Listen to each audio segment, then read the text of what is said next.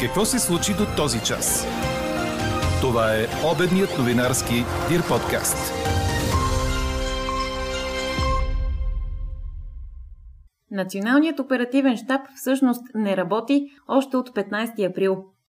Повече пунктове за получаване на COVID вакцини означава, че започва да се решава проблемът с опашките от лични лекари пред Резе и София. Лютви Местан иска да докаже невинност с самостоятелен следствен експеримент на мястото на катастрофата от преди две години. Ще успее ли? Предстои да разберем. 50 на 50. Точно така са разпределени отговорите в днешната ни анкета, свързана с въпроса Интересувате ли се още от мерките срещу COVID-19? Ако и ваши коментари ни впечатлиха, чуйте в края на този подкаст. Говори Дирбеге. Добър ден, аз съм Елза Тодорова. Чуйте подкаст новините по обяд на 20 май. През деня ще има значителна облачност и ще превали дъжд. Вятърът от запад-северозапад ще се усили и ще бъде умерен. В Дунавската равнина временно силен. Максималните температури ще бъдат по-низки от обичайните за май от 17 до 22 градуса. Такава е прогнозата на синоптика на Дир подкаст Иво Некитов. След като на 15 април Националният оперативен штаб беше разформирован, не е издавана последваща заповед за възстановяването му. Това уточняват от прес-службата на Министерския съвет поради засилен медиен интерес към темата. А по другите здравни теми, с разкриването на повече пунктове, където личните лекари да получат вакцини, започва да се решава проблемът с опашките и неприятните сцени за получаване на минимални количества вакцини. Това коментира пред Българското национално радио доктор Николай Брънзалов, заместник-председател на Българския лекарски съюз. Знаете какви опашки се извиваха и се стигаха до неприятни сцени за получаването на минимални количества вакцини. Този проблем започва да се решава с разкриването поне на територията на столицата над 10 пункта, където общо практикуващи лекари онлайн ще могат да заявяват точно в кой пункт ще искат да си получат необходимото количество вакцини, точно коя вакцина имат нужда и евентуално ще бъдат разделени кои са за първа игла, кои са за втора игла, за да има абсолютно точна прегледност. Това ще става от дните от понеделник до четвъртък.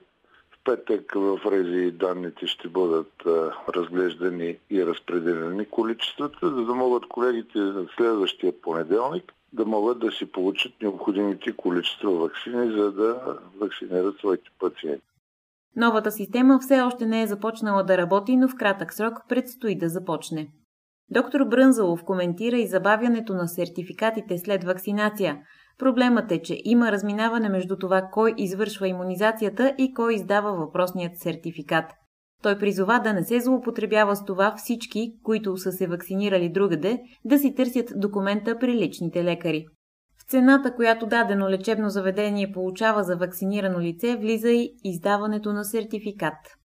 Иначе, според него, коронавирусът вече няма терен за развитие у нас, какъвто е имал миналата година. Показва го и COVID статистиката. Продължава спадът на заразените, като новите случаи за денонощието са 361, което са 3,2% положителни проби от над 11 000 тествани. Излекуваните са 2317. Намалява и броят на приятите в болница. В лечебни заведения с коронавирус са 4201 пациенти, от които 460 са в интензивни отделения.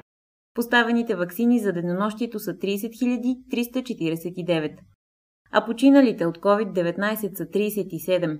Сред тях е и пиарът на БСП и Корнелия Нинова Васил Самарски. Веста съобщи в Фейсбук неговата сестра. Бизнесменът Иван Ангелов се яви в прокуратурата на Разпит във връзка с сигнал подаден от гражданско движение Боец. Ангелов и адвоката му Менко Менков отрекоха, че прокуратурата го е привикала за обяснения по повод обвиненията и данните, изнесени във Временната комисия по ревизия от Станислав Илчовски. По думите на адвокат Менков, има произнасяне на Комисията за финансов надзор, според която при първоначално публично предлагане на акциите на фирма Градус на фондовата борса не са открити нарушения.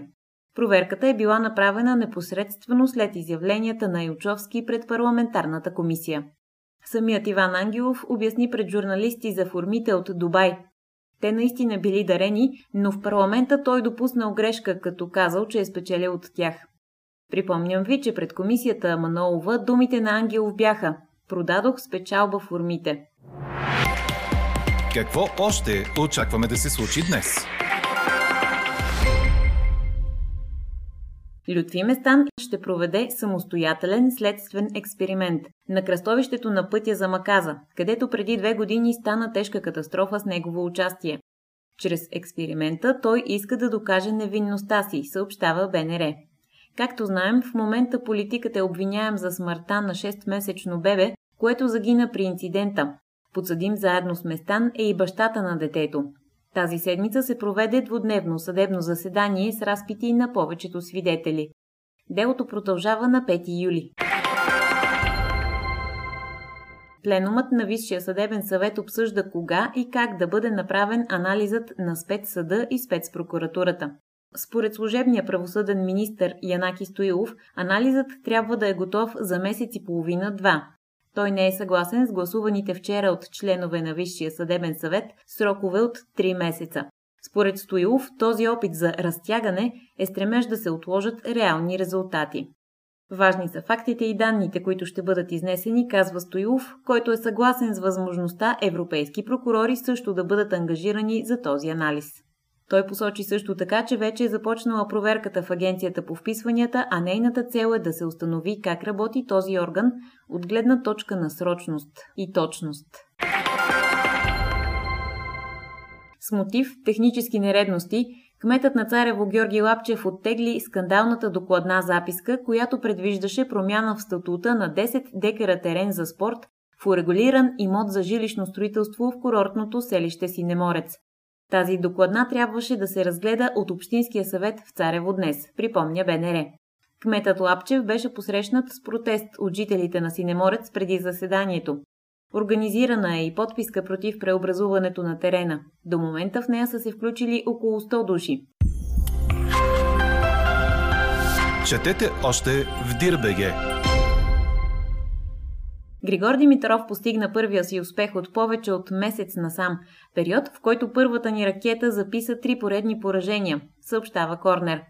Българинът спечели с 6 на 4, 6 на 4 срещу Иля Ивашка от Беларус в матч от втория кръг на турнира в Женева. Негативната серия на Гришо включваше отпадания в първите кръгове на Мастърс турнирите в Мадрид и Рим, при това от непретенциозни противници. В Женева изненада срещу световният номер 99 нямаше, макар че Гришо отново не изигра най-добрия си матч. В следващия си матч в Женева Димитров ще се изправи срещу един измежду Пауло Куевас и Артур Кузо. Чухте обедния новинарски Дир подкаст. Подробно по темите в подкаста четете в Дирбеге. Какво ни впечатли преди малко?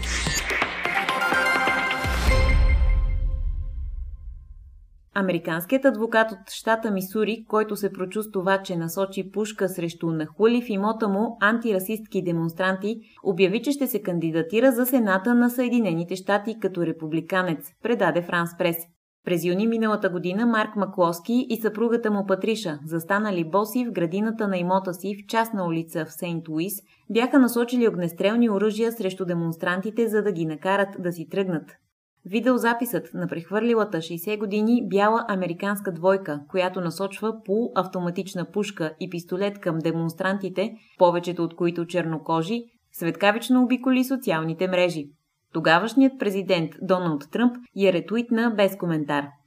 Страната ни е подложена на атака. Технологичните гиганти и големите предприятия, политическото благо във Вашингтон, всички те работят заедно, за да унищожат дадената ни от Бога свобода културата ни и наследството ни, заяви Марк Маклоски в видеопослание, с което обяви кандидатурата си за изборите за Сенат през ноември 2022.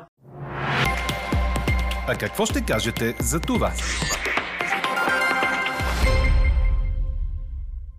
Интересуваме кога ще свърши шизофренният медицински терор. Искам нормални економика, образование, общество и личен живот. Това споделя наш слушател. Друг казва, че се интересува дали ще има нова четвърта COVID вълна на есен, въпреки мерките. София казва, че се интересува до толкова, доколкото да отпаднат. Всички би трябвало да ни интересуват COVID-мерките, но не защото има пандемия от смъртоносна болест, която се причинява от вирус, който още дори не е филтриран, а защото пропагандата и целият този репресионен механизъм засяга живота на всички нас.